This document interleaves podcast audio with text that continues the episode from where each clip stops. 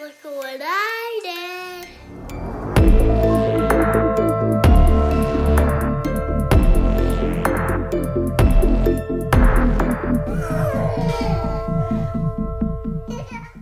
Welcome to Mummy and Daddy. the podcast where we discuss horror movies featuring children.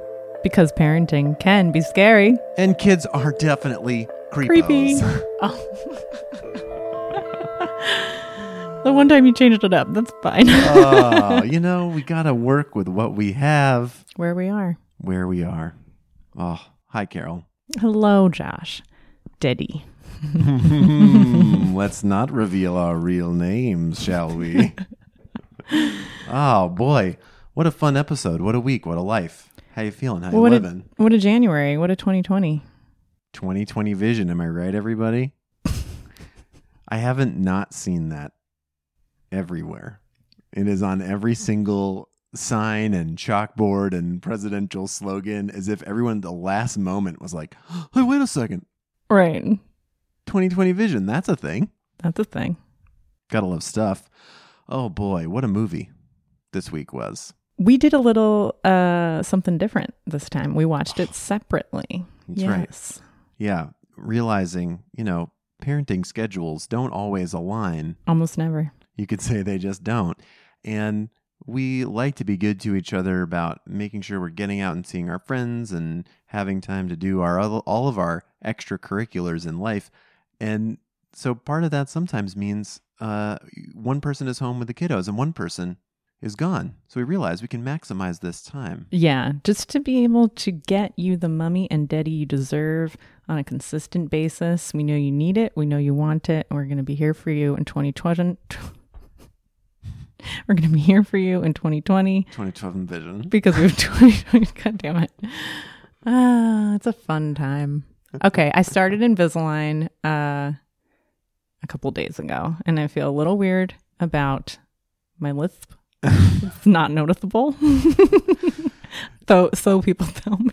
Do you want me to talk with Lisp too? So then So then we have absolutely no followers after we this. also bought. we both got Invisalign. Same. Ah. You have nothing to be self conscious about. yeah, it's just a, a lot of stuff, you know, to work with. But yeah. I hope that it's not distracting to anyone else but me. Hey, mummy and deadheads, if uh, you want to Hmm. listen, if you want to, That's a good one. thank That- you. Mummy and Deadheads. Mummy and Deadheads. No, no one else has it, so I figured we'd take it. Um, if you want to, maybe if you've got some hot tips for Carol on dealing with Invisalign in your daily life, feel free to hit us up. You know, Yeah, sure. you can. It's some- something. You know, she might not accept that advice or whatever, but it just seems like it's a it's a new it's a new life thing at a time when it feels like adding something very like regimented to your daily life can be very difficult. It is. It's it is very popular though. People a lot of people our age are doing it. And I think it's because like the case for me, sometimes after you have babies, you found that your teeth are now crooked. And then you have jaw pain because your bite is all messed up. Can you speak to that? Why does it happen? It's because of a hormone that's released um, or made that your body makes during pregnancy called relaxin, a really lazy nomenclature, if you ask me. Um, because your joints have to be a little loosey goosey for Mhm. everything to kind of separate and and move and grow. And that's why they tell you not to do any kind of like intense physical activity when you're pregnant, not because you shouldn't be active, but like don't lift that box because like your joints literally just don't they're not the same and you could hurt yourself. That makes a lot of sense. Yeah. And so, yeah, your teeth can shift. And I think that because of that is why I have this this jaw issue I've been having. And Mhm. it's weird. I just started a few days ago, but I think my jaw is like almost better. That's awesome. I know. I believe it. This stuff's all certainly Yeah. connected.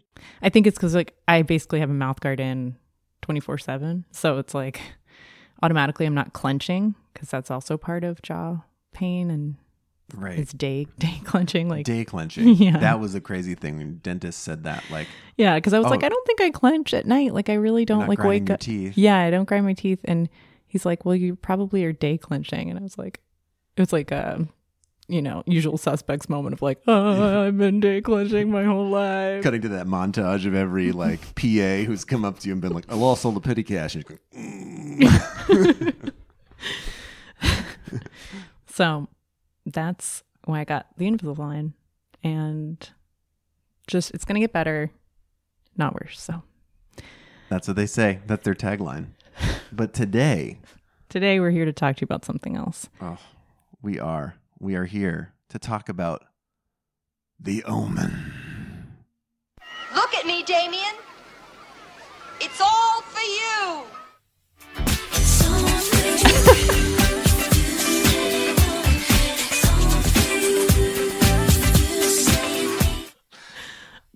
Nice, nice one. Such a strange music cue in that movie. It was Janet Jackson was ahead of her time. I really enjoyed that moment in the in the film. Oh my god. Yeah, it is so It's great. it's so intense and so like she does like a great job, especially for what's like this almost like walk on part. Like she's not there's no like hmm build up to this nanny Yeah. character. Let's. Okay, back it up. We gotta yeah. slow down. I'm Oh, I'm excited. It's a fun movie. It's a total classic. Hopefully everybody's watched it and is familiar with the nannies and otherwise all the nannies in this movie. Um, but let's let's recap the movie. We got to recap it. This one comes to us from the Internet Movie Database. That's a place where you can find all of your internet movie needs. This one comes from also a, a friend of the show. At this point, He doesn't know it yet, but Gary KMCD. what's up, Gary? What's up, Gary? The man with the plot summary, Thundery. He's here to bring it to your goods, which are sundry. Robert and Catherine Thorne seem to have it all. They're happily married, and he is the U.S. ambassador to Great Britain. But they want nothing more than to have children. When Catherine has a stillborn child, Robert is approached by a priest at the hospital who suggests that they take a healthy newborn whose mother has just died in childbirth. Without telling his wife, he agrees. After relocating to London, strange events and the ominous warnings of a priest lead him to believe that the child he took from that Italian hospital is evil incarnate. Thunder. So, you know, it's not a great plot summary, but it's the best one of the four. Yeah, it's not a- accurate. He's not the ambassador to Great Britain at the time he adopts that baby. That's my biggest problem with it. Yeah, he's he's in Italy. He's ambassador to Italy. Well, okay, so it's wrong, but it gets to a lot of the points at least. Just for good measure, we will read the worst one because that mm. is what you're here for. That's right. Signore Umberto Amador writes Gregory Peck is the ambassador to the United States, whose wife has a stillborn child. W- like she showed up with an action figure. Without her knowledge, he substitutes another baby as theirs. A few years go by, and then grisly deaths begin to happen. The child's nanny hangs herself, and a priest is speared to death in a freak accident. Oh boy. It turns out that the child is the son of Satan and can only be killed with the seven daggers of Megiddo. It's like these were the things that you thought were the most important parts to write. I just I love that there are four plot summaries of this movie on the internet movie database. We have no other database to go to. And there is no seemingly no one monitoring these plot summaries. There's no competition at all. You can just submit. They put, they get put up, and it's it's just this crap. I, I can't That's get it. over it. I won't get over it. We'll do this every week Yep. till the end. until we get to the end of the database. It's fucking bananas. The bad one that really gets to me is that like it's full of full on spoilers oh yeah, in a way that is irredeemable. Like if you're like, "Oh wait, have I seen this?" It tells you exactly what like the biggest points of the movie are, but acts as though it's all stuff that you're learning in like the cold open of this movie. Right. Like- And then IMDb has a warning for the synopsis part. Like there's plot summaries that are short and then the whole synopsis. And it's like the synopsis below may give away important plot points. What? So why It not might. just put that at the top? Anyway, there's no oversight. We're living in the wild, wild west out here. you better believe it. And I kind of love it as much as I hate it. I like that he brought up the, daggers of Megiddo or whatever. That Well, I do love how uh, he just travels back from Italy with the knives on his lap. That that was my favorite part about the knives. Oh my god! I was like, okay, you just have them in a sack uh, on your lap for the entirety of the plane ride. Okay, different times. Pre 9 11. I wonder how they handled it in the remake. I never did see that. No, oh no, and you shouldn't. I mean, I haven't either, but the trailer and just everything about it looks so awful and just uh, an insult to the whole franchise. It really is such a special movie. We'll get to that later, I guess. But I found it to be like, it's really great. It's weird that it got remade. It's not surprising it has a million sequels. And it was based on a novel, I think. Yeah, Is but the true? sequels were all written by different people. Oh, as in like specifically not trying to connect the. No, I think they were trying to connect, but they it wasn't by the same author. It just and each one is different. So weird. don't love it.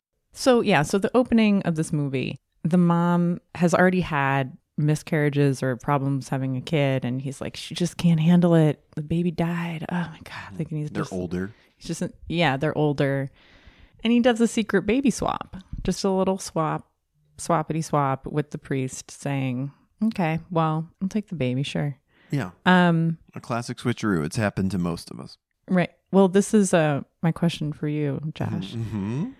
little quick interview with the van parent here. When Wu was born, like they they gave him to me, but then he had something caught in his throat, some some some birth mucus, and then they took him away. Just to, for to a table, though. They didn't take him even out of the room. oh, it really sounds like you're trying to cover something up right now. uh-huh. Mm-hmm. Well, because I was getting s- sewed up right. at the time, so I didn't see. I'm just wondering if you did this. Is this Why would I tell you now because in you're this segment of the podcast? I guess because yeah, now we could laugh about it. well? We have It's time. enough. He's not six yet. We, we have time. Oh, to stop this from happening? Yeah. Yeah, that's true. They, no one ever made an Omen documentary, so that could be cool. We could do that. That and that's what this thing. podcast That's is. this podcast Okay. is. All right. Yeah. Fair enough. Um, PSA, everybody, have you checked your child for 666 birthmarks today? Shave their heads, especially when they're born with that thick black hair. Yeah, just shave it. I love that. that I thought that that was a great little plot twist of it, where it's like you never would have had a chance. It was a smart move to have a a hairy baby, but they did look like more like a newborn than I think most film babies do. Mm-hmm. And so you're not thinking about it in like while you're watching the movie, but it is it's kind of remarkable. At least I found watching it, where I was like, oh right, he never would have seen this baby's scalp, Yeah. and because this kid never would have gone through a shaved head phase by this point in time. Mm-hmm. It wasn't like me. It was it was fourth grade for me. If you're wondering, That's so early. I feel like. for a shaved head phase, yeah. no. I think it was like style of the times. Everyone's doing it, Hmm. and then getting uh, stuff shaved into their heads. I've always wanted to shave my head. I guess I'm just a little jealous. You can. Today's your day. We'll find out if you have a six six six one. You're a late bloomer. Well, anyway, uh, moving on. um, They well, they take this kid. He does the switcheroo. he does Like, the switcheroo. And you know what? That's really where the problems begin. And uh, How do I you- think How do you feel about that that moment? Do you feel like that works even in the, Well- that kind of setup? it makes me less sympathetic for everything that follows in his life. Him saying mm. that his wife like can't possibly handle another like death of a child. Right. You're just, you know, laying the groundwork for the devil to come into your life and fuck it up. You're so you've sown the seeds of distrust, lack of confidence, just a whole range of things. And now he has this burden Yeah, that's it. His own responsibility for carrying this burden of the lie, of the deception, and that he was expecting to be able to do it this kid's entire life without a second thought. It's pretty wild. Yeah, it is. And it is interesting because I think other horror movies he would have been the first to go, right? Because he was the one who kind of committed the original sin of, uh, of bringing Satan into their household. Right. But they do set it up like this kid's going to take everything you love and then he's Mhm. going to take you. Yeah, And unfortunately, the devil doesn't understand how like politics work because like Damien's not just like heir to the ambassador throne or whatever. I don't really know how. yeah. Or like uh, ambassadorships don't seem to be like these cash cows, you know? Right. It's not like he also wrote a like a tell-all about the Nixon administration or something that he was Right. getting sweet royalties from. But hey, now he's got a foot in the door, the devil, that is. Do you also think that Great Britain is that much of a step up from Italy because they, of course, moved from Italy to Great Britain when he gets that big promotion. They're acting like it's a big promotion when it happens. Hey, look, kids. There's Big Ben and there's Parliament. And they just move right over there. And I just want to know if, like, do you think that actually makes it's one thing if your post is, you know, like you're the ambassador to, you know, Somalia, and then you get a bump up to like a G8 country. I mean, I didn't question that. The Italy jump, like you're going to the like the British Empire. You know, it's like, Yeah. Italy seems solid, like good choice. eh, yeah, you know, the devil wants what the devil wants. So That's, that's he wanted to be in the countryside. He wanted a manor house. Right. And he got it. actually, a good friend of ours is adopted uh, from, like, was adopted in state, and she looks a lot like her adopted mom. And maybe Gregory Peck was just like, I'm just gonna roll the dice. Kid has black hair. I got this nice mop and these gorgeous eyebrows. I'm, I'm just let's do it. Let's just see what happens. Yeah. It's weird how almost, almost how often that seems to happen. Like where you you know you just like look around. I mean, maybe there's just enough similarities in human features that you can start to pick out, like even just like oh yeah, you have your uncle's eyebrows or weird things as you're like looking through someone's kind of family Yeah. tree to say like oh it's because I don't think uh, like either of our kids look very much like me, for instance, and People would very much disagree know, with you. I know, but it's here we are, and it is just strange how I don't know who they look like sometimes. Or like Boo was born with very dark hair and a very ruddy complexion, and he looked so much different from Woo when Woo was born. I think even that, like, if I hadn't seen him come out. There wouldn't have been an immediate thing of like, oh, he's got your ears or Mhm. whatever. Even though now he does, I guess. All right, fine, he looks like. You would have been doing that birthmark check. PSA, everybody, have you checked your child again since we talked for a six six birth birthmark? Yeah, this uh, this episode is brought to you by the Association for Birthmark Checks Against Satan. Um. Anyway, big mistake from the jump. Um. And then it kind of moves along. The movie just like trucks forward, which is nice to the to Damien's fifth birthday. That's right. And um, while I was watching it, I just couldn't believe the timing because we just had Boo's second birthday party. Um, Yeah, a few the weeks week ago. before. Yeah, Yeah. And uh, even sharing it with two other families, good friends, um, whose babies were born two weeks apart, you know, like right in a row, pretty yeah, much. right. Boo first, and then each of them in successive weeks. And so we did a joint birthday party with these two other families, and one of them also attends the same daycare as as we do. So it was like a lot of Right. folks in common. Yeah. And the, and the other child, group. yeah, the other child doesn't go or just started preschool. So, like, there were no school friends. The point is, it was still a giant party. And the party in the movie is absolutely bananas. It's like there's a roller coaster, there's a merry-go-round, there's like all kinds of weird games, Weird British stuff I don't understand. Yeah, traditions we are not invited into at all. Secret society stuff happening here. Yeah. And there's press there and they're like, "Oh my god, is this the birthday for the prince or something?" Yeah, there's some good little side comments like that. I think to reinforce like this is not normal and they're very wealthy Right. and flaunting it. Um it's just that kids' birthday parties are crazy no matter what. Yeah, we wanted to talk about that because I think even the party we did with our with with friends, we did for those of you who are LA area listeners, we did at a place called Travel Town, which is in Griffith Park, which is for those of you who don't live here, is um, basically a, a a train graveyard inside a Depot. inside our uh, Central Park. It's like it's the biggest park in LA. It's a massive amount of like green space that crosses over from LA over into the valley. And yeah, so inside is this train graveyard. They've brought a bunch of like donated old steam engines and you know box cars and passenger cars and stuff, and put them on pieces of track in this little park you can run around. But the point is, it's a fancy setup for like a, a it's a nice site for a birthday party because of all the train stuff built in. Right. Very little decorating that has to be done. Uh, Carol and I actually got our engagement photos taken on like the train platform that they built there Mhm. um, long before we had children. But it's still all run by the Parks Department of LA, meaning renting out a boxcar or passenger car to have.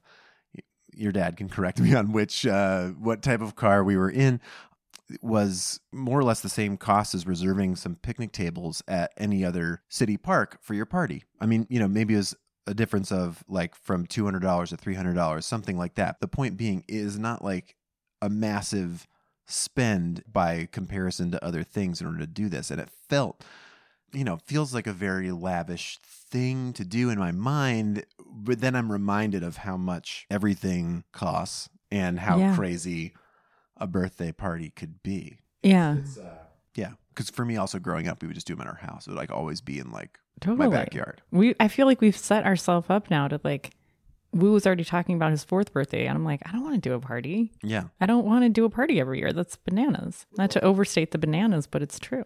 Yeah, it does, and it does feel like there would be a point where then you're trying to not one up other people's parties. I don't think anybody's playing that game. But I don't be, think anyone is doing that, but there is a bar at even at our daycare that is set. Like Yeah, you can't really phone it in. And and I thought we kept the train party very simple. We like you said, we didn't do a lot of decorating. Mm-hmm. We like the we like capped the guest list actually, and there were still like forty kids there. Yeah, And we just did pizza and cake and yeah, and like Just cake one- from Costco, pizzas from the grocery store. It wasn't like again, it was not Right. like a fancy feast. It Yeah. was, it was cat food. You give the kids cat food. just licking up that gravy. Um and you know, just like did a Bunch little of skimble shankses. and now everybody knows that reference because, Mm-hmm. you know, cats. Number one movie in America. That's not true. I was ahead. like, are you joking? in its fourth week.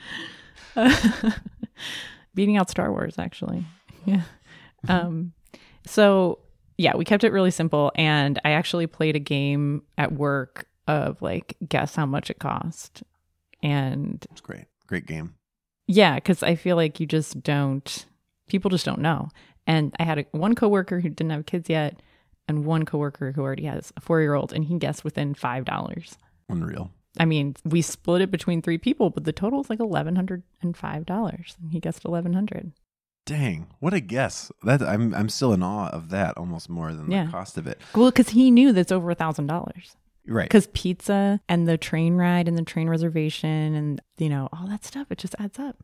Things just add up. That is true. I I would love to hear from listeners what you do, especially those with older kids or multiple kids, how you celebrate birthdays, how you keep costs in check because I think it is a it's a challenge. It's only going to get more difficult. I, the only silver linings that someone pointed out to me was that as your kid gets older, they do start to they set their own guest list. That most of Yeah. them will not say invite everybody. I want my entire class to be there. They want half a dozen. There's like maybe six or ten Yeah, even our friend who has a five year old, I think. No, wait, she just turned six and she did just a small birthday party. Right. which is great because she's also a December, like close to Christmas birthday. And there's always that too, where it's mm-hmm. like, I don't want to do this right before Christmas. It's crazy. I had a colleague who said that their child gets to go to Disneyland and bring a friend because it costs the same right. as going all out for a day at Disneyland with just one friend, but it's just like less planning and less like No hassle. planning. You Yeah. just show up and all the stuff is there and they have the time of their lives. Yeah. And that to me is like, okay, I can see the logic in that. But my thing is like, how do you not spend thousands of dollars a year on cake? like that's Right. that's what I'd like to know. I think you just do parties for the milestones. Like, I think we should do a fifth birthday for Woo. Just skip. surprise him and say, You're five now. you know, you mean do small things in between. Yeah. Still an annual celebration of their birth. yeah, we won't mention the fourth birthday. Yeah, it's crazy. I do. Yeah, I would love to know from listeners what you do and what your tactics are. We don't like to host uh, parties at our house anymore. It's too much, too crazy. Maybe when we do like the smaller parties, it'll be better. But then they won't want to be here anyway. yeah, Hit us up, mummyxdaddy at gmail.com. yes, or on please Twitter do. and Facebook at mummyxdaddy or on Instagram at Mummy- mummyxdaddypod. Or, of course, leave a voicemail at 818-839-1991. Let us know.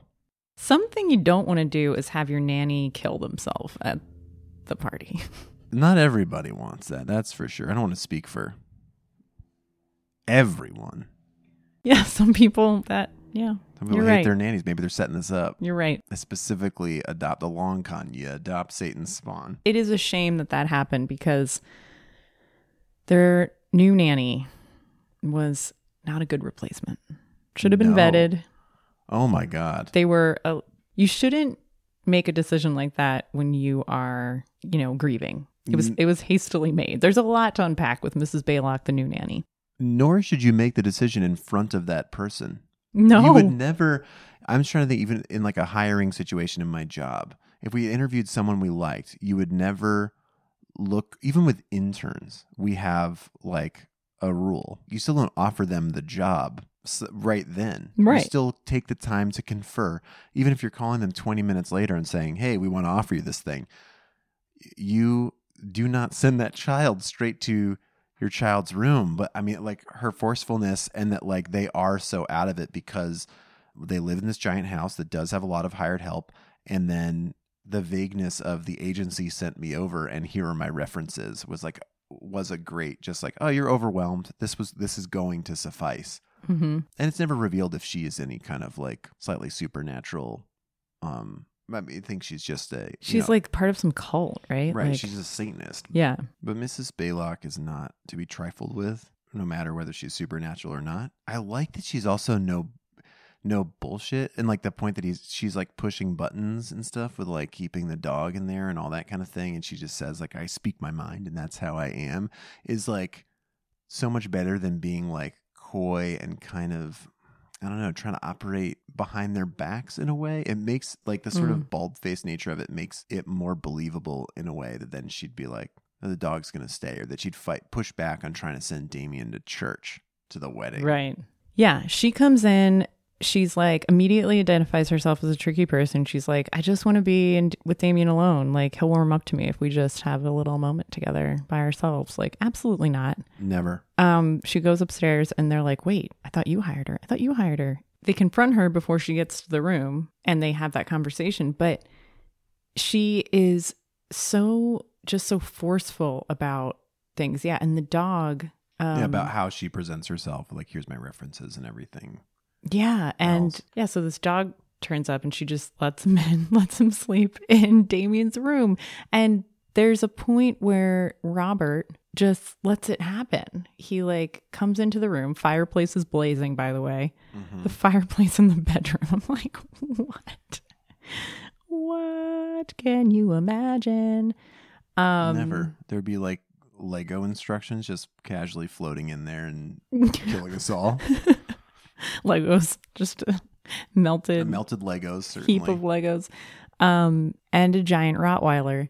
And he, yeah, he leaves. You know, it's like in the middle of the night. He like comes to check on Damien, and the dog's back. Like, and growling though. And I mean, the dog is because it it seems like yeah, no, a- no, we're not trying to say anything about Rottweilers. It's an aggressive dog. This particular dog. Yes, it is actively trying to defend Damien and looks intent on attacking Robert. It's really quite wild. I do like that the parents conferred with each other. There's none of this stuff that was allowed to just stand. Even with the mishandling of the nanny stuff, at least they talked to each other about it and did so immediately. I like that that wasn't something that was left to hang in the air, that they were Right. uh, you know, they immediately said, Yeah, I thought you hired her. I thought you did. No, ran upstairs. The dog in the room, get this dog out of the room. That's not staying here. If it's not going to let me near it, you need to get it out of here. Like, that's mm-hmm. now your responsibility. And following up on that until the dog is actually gone. Yeah, it's just the one part time that he comes in and in the room. in yeah. and and the dog is back or like hadn't hadn't been picked up yet. yeah. And he hears the phone ring. He's like, "Oh, better go answer the phone." It's like, what? Just like, yeah, I mean, uses as an out. He was clearly like, I'd be scared too. terrified. Yeah. Yeah. And then the nanny's room is just off of Damien's room. So she's like visible sleeping in her bed too. Terrifying. so I missed terrifying. that. That is crazy. She's got a real O'Brien vibe from Mm. Downton. Yeah, yeah, yeah. Could have been another tricky person, you know? Just like the Gab, it turns out. Um, right. Just like that hot goss. mhm. I think this is a good, scary, good stuff moment, if only for people in our immediate region. But Mm, unfortunately, so yes. I think you could search for something like it in your neck of the woods we use a babysitter service called Meredith and Company, and they're primarily in like East Side LA, Pasadena, maybe North Hollywood. They have just a few neighborhoods that they service, but it's a great service where this woman, Meredith, vets all these babysitters, puts together bios on them, all their references, and you use an app to line them up. And you can do it for a full time nanny, part time nanny, babysitting every so often, which is what we do. And we've met a great array of people through it that we trust and that the kids like. It's like a babysitter's club, It's true. just uh, just with one Christy at the helm, I don't understand the reference, but I like it. and um, it's free. I think she takes. Using her the cut. app is free, right? use yeah using the app is free you'd have to pay $20 an hour to these sitters but that's the going rate here And a lot of them are in early childhood education, or they yeah seem to have. they're yeah students are doing Mhm. something else that is relating to children um, or have like a lot of nannying experience yeah, some of them are full time nannies who also babysit, Mhm. that kind of thing. they're all like cpr certified anyway we found out about this you know randomly i don't even remember i think i just looked it up like Mhm. how do you find a babysitter and um i'm sure there are other p- things like this because the the app is called sitter pro That's right. and yeah. she just uses it so i think that would probably be the thing to get. Check it out in your area. See, Yeah. if the App Sitter Pro works for your neighborhood or region, see who comes up. Yeah and it's just very well designed and like puts you at ease it's such a big part of it you know if you go to a website and it's just like janky it's uh Yeah, because it does. It does make you feel like what else are they like out of touch with? right know? right so that's our scary good stuff It's true. I also have Um, some scary bad stuff I'd like to talk about. and it's that fucking remote control school bus we have. oh my god Somebody got Woo uh, for like his second birthday a remote controlled school bus that just has like you know it's two buttons like just forward and turning probably. another reason not to have a party eliminate all these bs gifts we That's get. right. All due respect to whoever got us this adorable school bus. Um, we've kept it around. It's still in play. The problem is if it is left on, any electronic signal, it seems, or the hand of some unseen ghost can move it. It's so It- terrifying You, you might be, say, watching The Omen alone while your wife is doing something really cool and far away. I think I was on set and, And you just hear a yeah. and that's it. It's always just this little, and it's just enough. It's just loud enough to really scare you. Yep, and doesn't really sound like a car, mm. or and it's not tiny enough to sound like a toy. It's just this weird, heavy, yeah, like rumbly buzz, and it is fucking spooky. And I do not like it. And it kept it happened like six times. dun, dun, dun. Starting on June 6th at 6 a.m. That was me throwing up. We're gonna pause to clean that up. Um, but that's my scary bad stuff. Well, Don't get that thing. It's not even on Amazon. I looked. I just tried to find it. It's not there. So that means someone probably got it at some ghost emporium and brought it to a party. no, no, we've done it again. Let the devil into our house is what I mean. Yeah, yeah. Um, I know. Okay, so um, after the birthday party, after the new nanny, things start to really heat up in the fiery hell that Damien is bringing to this family. People start dying, omens are omened, reporters are involved. I thought The, the, photographer is around. I thought the, yeah, I thought the he's a reporter, like, hmm and he takes a lot of photos that are really creepy, uh, have have omens within them, I love that. and I thought he was such a buddy. Yeah, he's great because, and I love it because at first you you don't know what he's all about, Mm-hmm. and or like what he- yeah what his angle is. Obviously, you know what's kind of coming, but you don't know if he's going to be sort of friend or foe or where you know how he figures into it. If he's just there to try to ruin this guy's career, or if he is a paparazzi, or is he But then he's like, paparazzi, the famous priest from Italy? he uh he takes a. I accidentally like took this photo of myself in the mirror, and I see my this. Uh, you know, he keeps finding these slashes in the photos. So now he's roped into it. He knows he's going to die, or suspects it, And so he's along for the ride with Mr. The Robert Thorne. who apparently has no work obligations. I know, right? Well, he does say like, I don't want to go on that trip. Oh yeah, I'm a little tied up, and the the higher up is like, uh, like it's. I liked that moment Mm-hmm. because it it it answered for me all those questions of like, when does this guy do his job, and what is this job? yeah. If you have so much political power that the devil wants it. um, but that kind of like solved that for me. Um, so he is there because he wants to find out if he's going to die. But I just thought that reporter was such a buddy. I thought that the journey that they go on to find the answer, consult the guru, it was like two steps too long.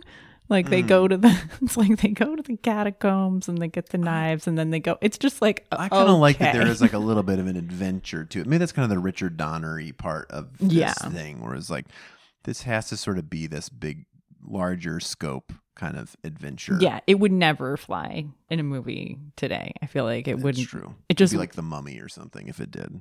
Yeah, it would be there'd be more um explosions and um, you know, things collapsing in the catacombs as they're trying to get out. I Mm-hmm. do not like that graveyard scene with the dogs. Oh, that is scary. It is. Oh man, On that adventure that they take to figure out and get the bottom of it, there's scene with the dogs. Oh, that's the thing that sticks with me about the movie. That's the thing that I always remember. Um, pure terror. It's so great. scary. So all this stuff is happening, and it's while he's away that the mom has her accident. Right? I know you want to talk about a little bit about that. I do. Her first accident. Her first accident. Clumsy little lady she was Wait, her first accident. when on the balcony. Oh, I shouldn't say that. Inside, hanging the plant. She's hanging up a plant or watering a plant that's up high. She's like standing on a coffee table, and Damien is on his trike and coming for her, and ultimately knocks her over the side. Th- to me, it just it immediately brought up how it's not a good idea to do dangerous things when you're alone as a parent.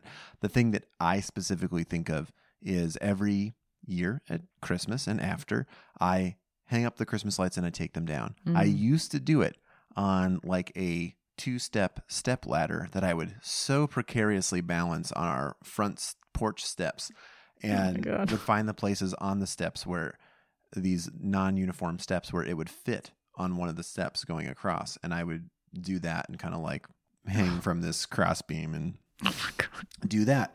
And whatever time of day I felt like doing it.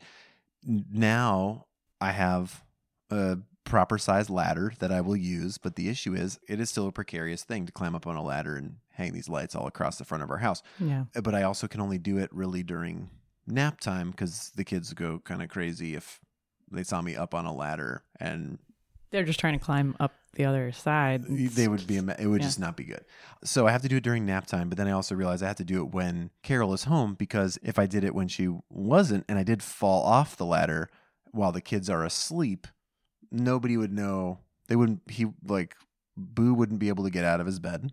We wouldn't know where i was or anything like that if i was that's if i fell and like for some reason couldn't crawl my way to the stairs or something like that. But the point is is like it does create a different dynamic from a pre-kid era that like if you're going to do something that feels dangerous or precarious even if it is something small it's a thought that runs through my head frequently enough that i try not to do it. I don't always follow that little mm-hmm. like voice in my head but it's a gentle reminder to do so Yeah.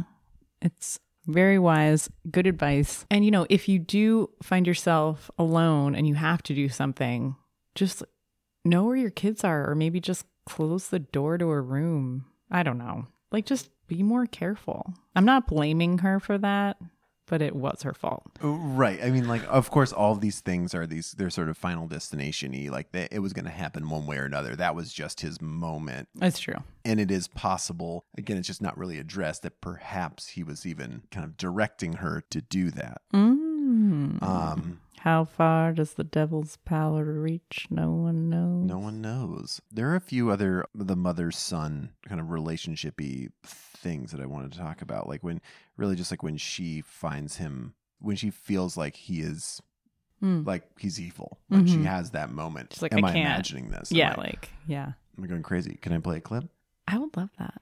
If there were anything wrong, you'd tell me, wouldn't you? Wrong? What could be wrong with our child, Robert? We're the beautiful people, aren't we? There is something wrong, isn't there? Kathy. Is it so serious? Robert, I, I, I, I want. I need to see a psychiatrist. I, I have fears. I have such fears. What kind of fears? What kind? Oh, if I told you, you'd put me away. Kathy, I love you. I love you. Then help me. Find me a doctor.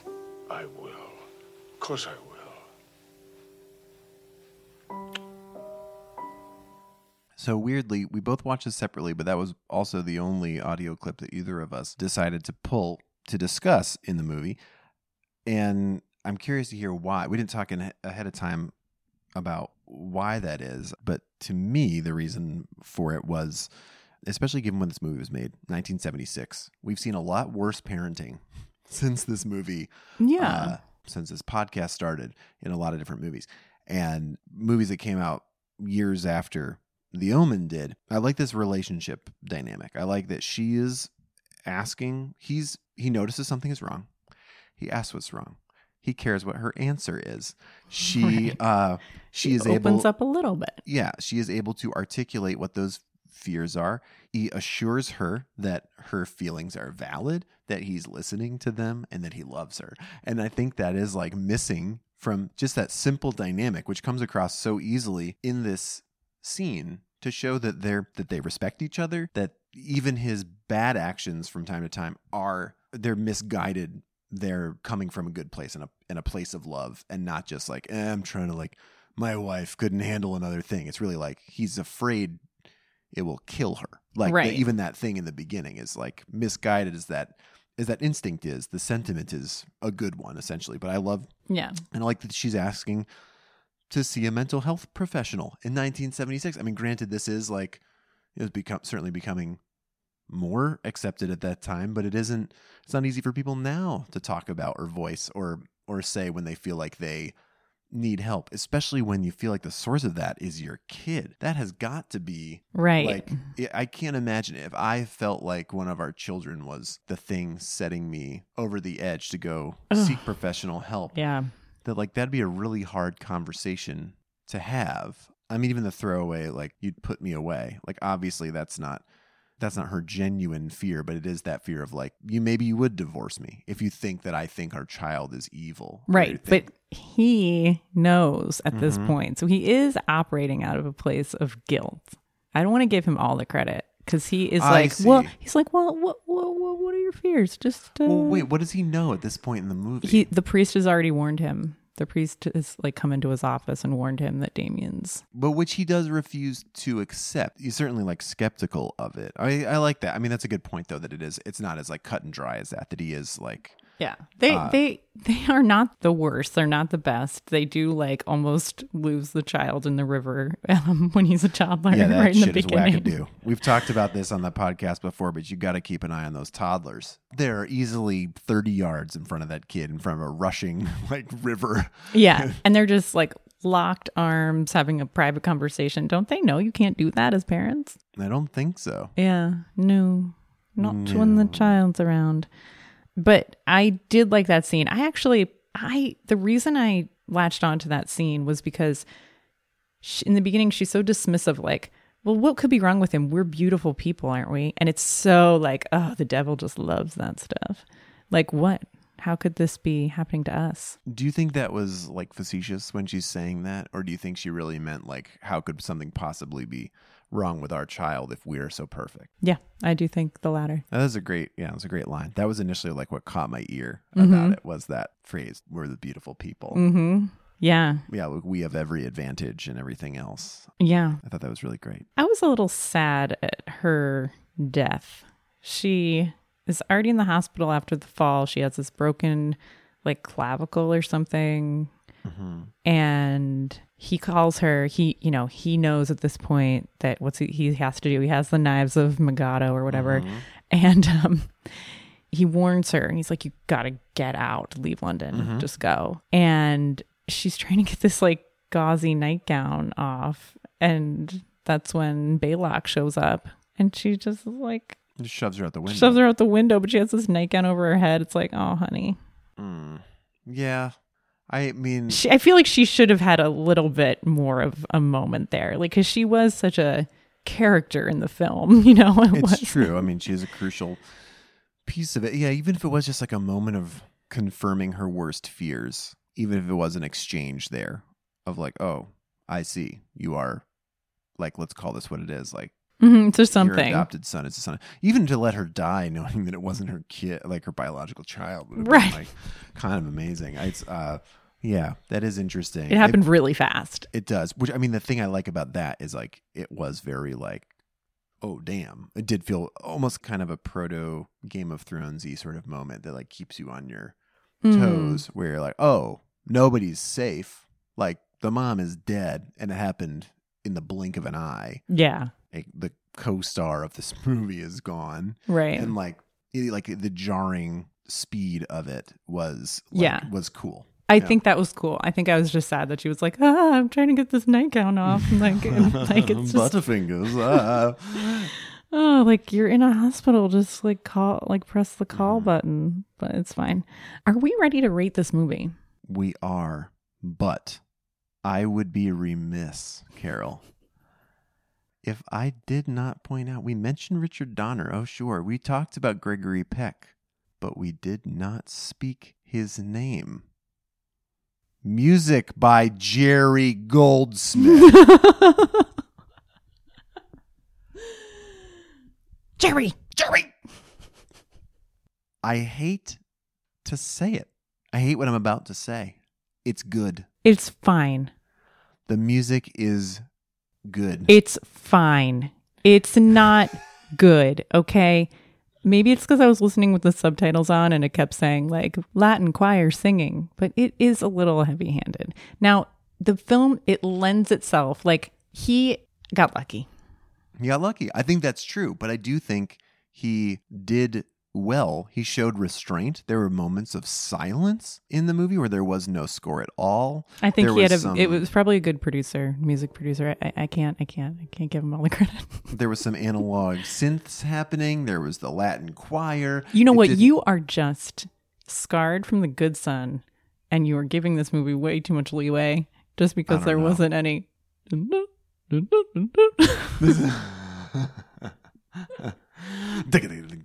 I uh I I just I'm gonna I'm not gonna apologize to Gary, Jerry Golds to Gary Goldsmith. Gary. This That's is, is funny probably to who me. It was maybe this is who it was. Maybe this is Gary Goldsmith. Larry Goldsmith for a Um, little Parks and Rec reference. Um, uh, the, but I actually enjoyed the music or didn't hate it. I'll say that. I didn't. Certainly. I didn't hate it.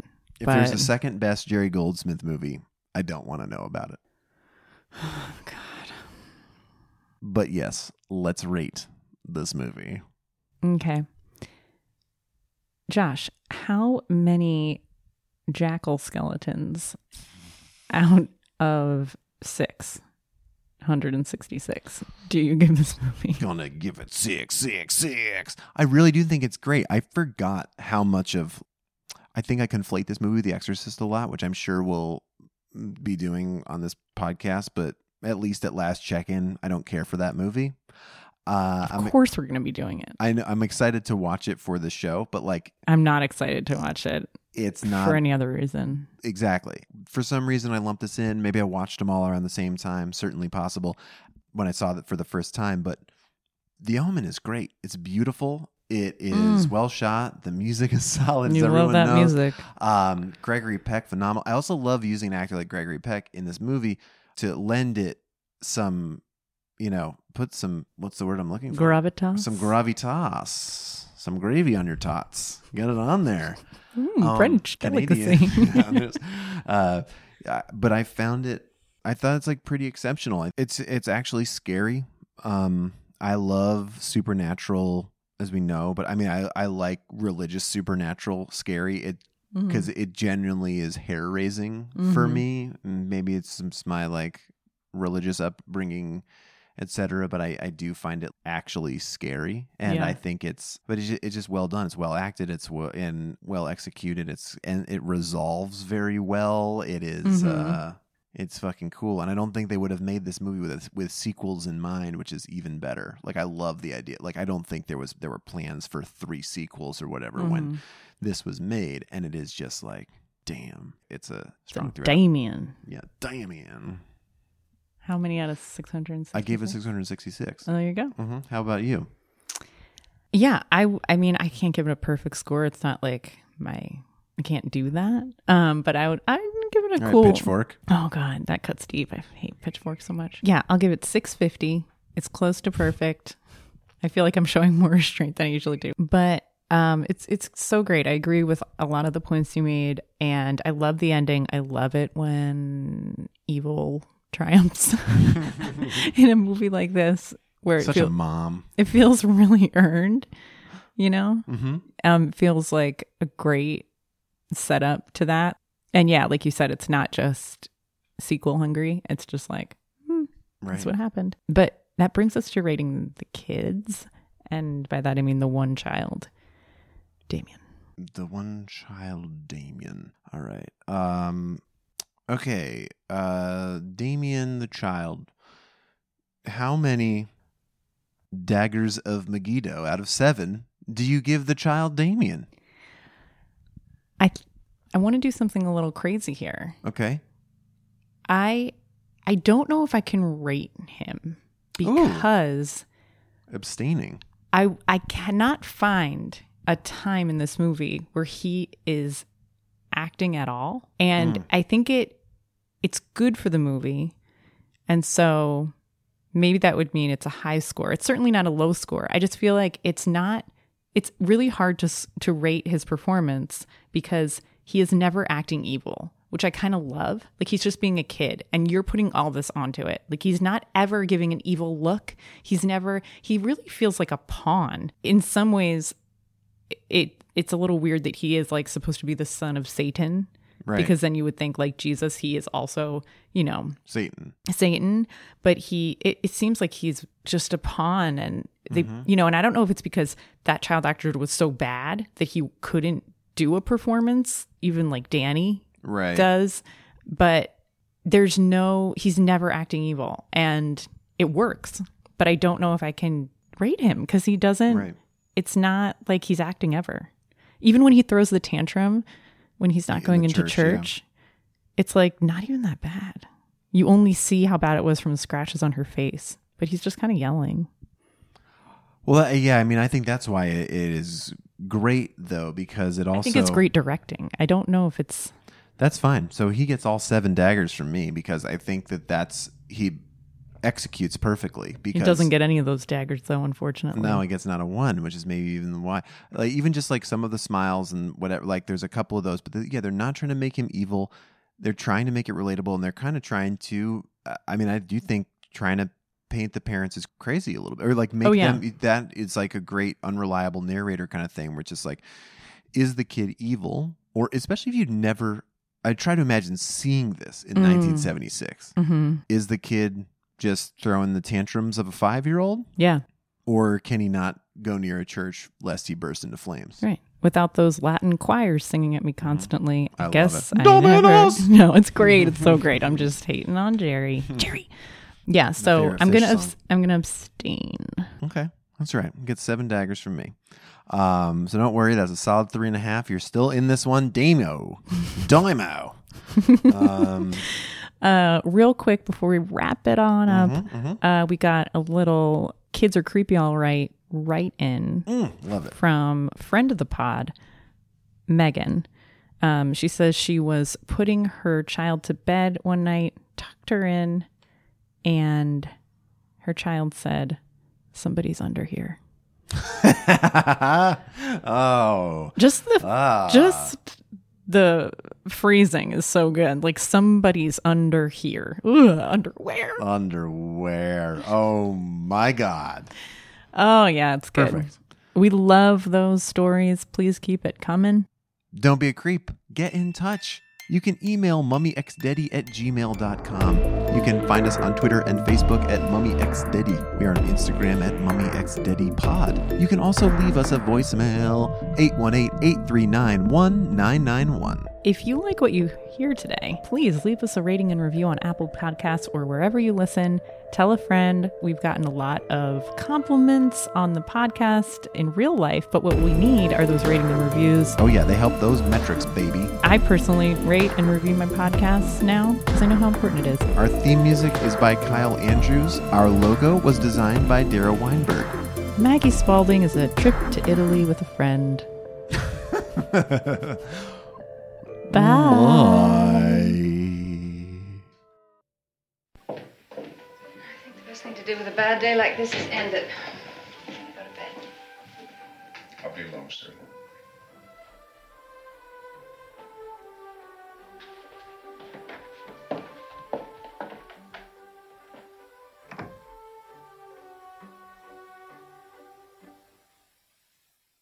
You've gone mental. I'm getting out of here. Damien, Fine, then go. I'm gone. Go then. I am. Go. I'm gone. Go then. I I am.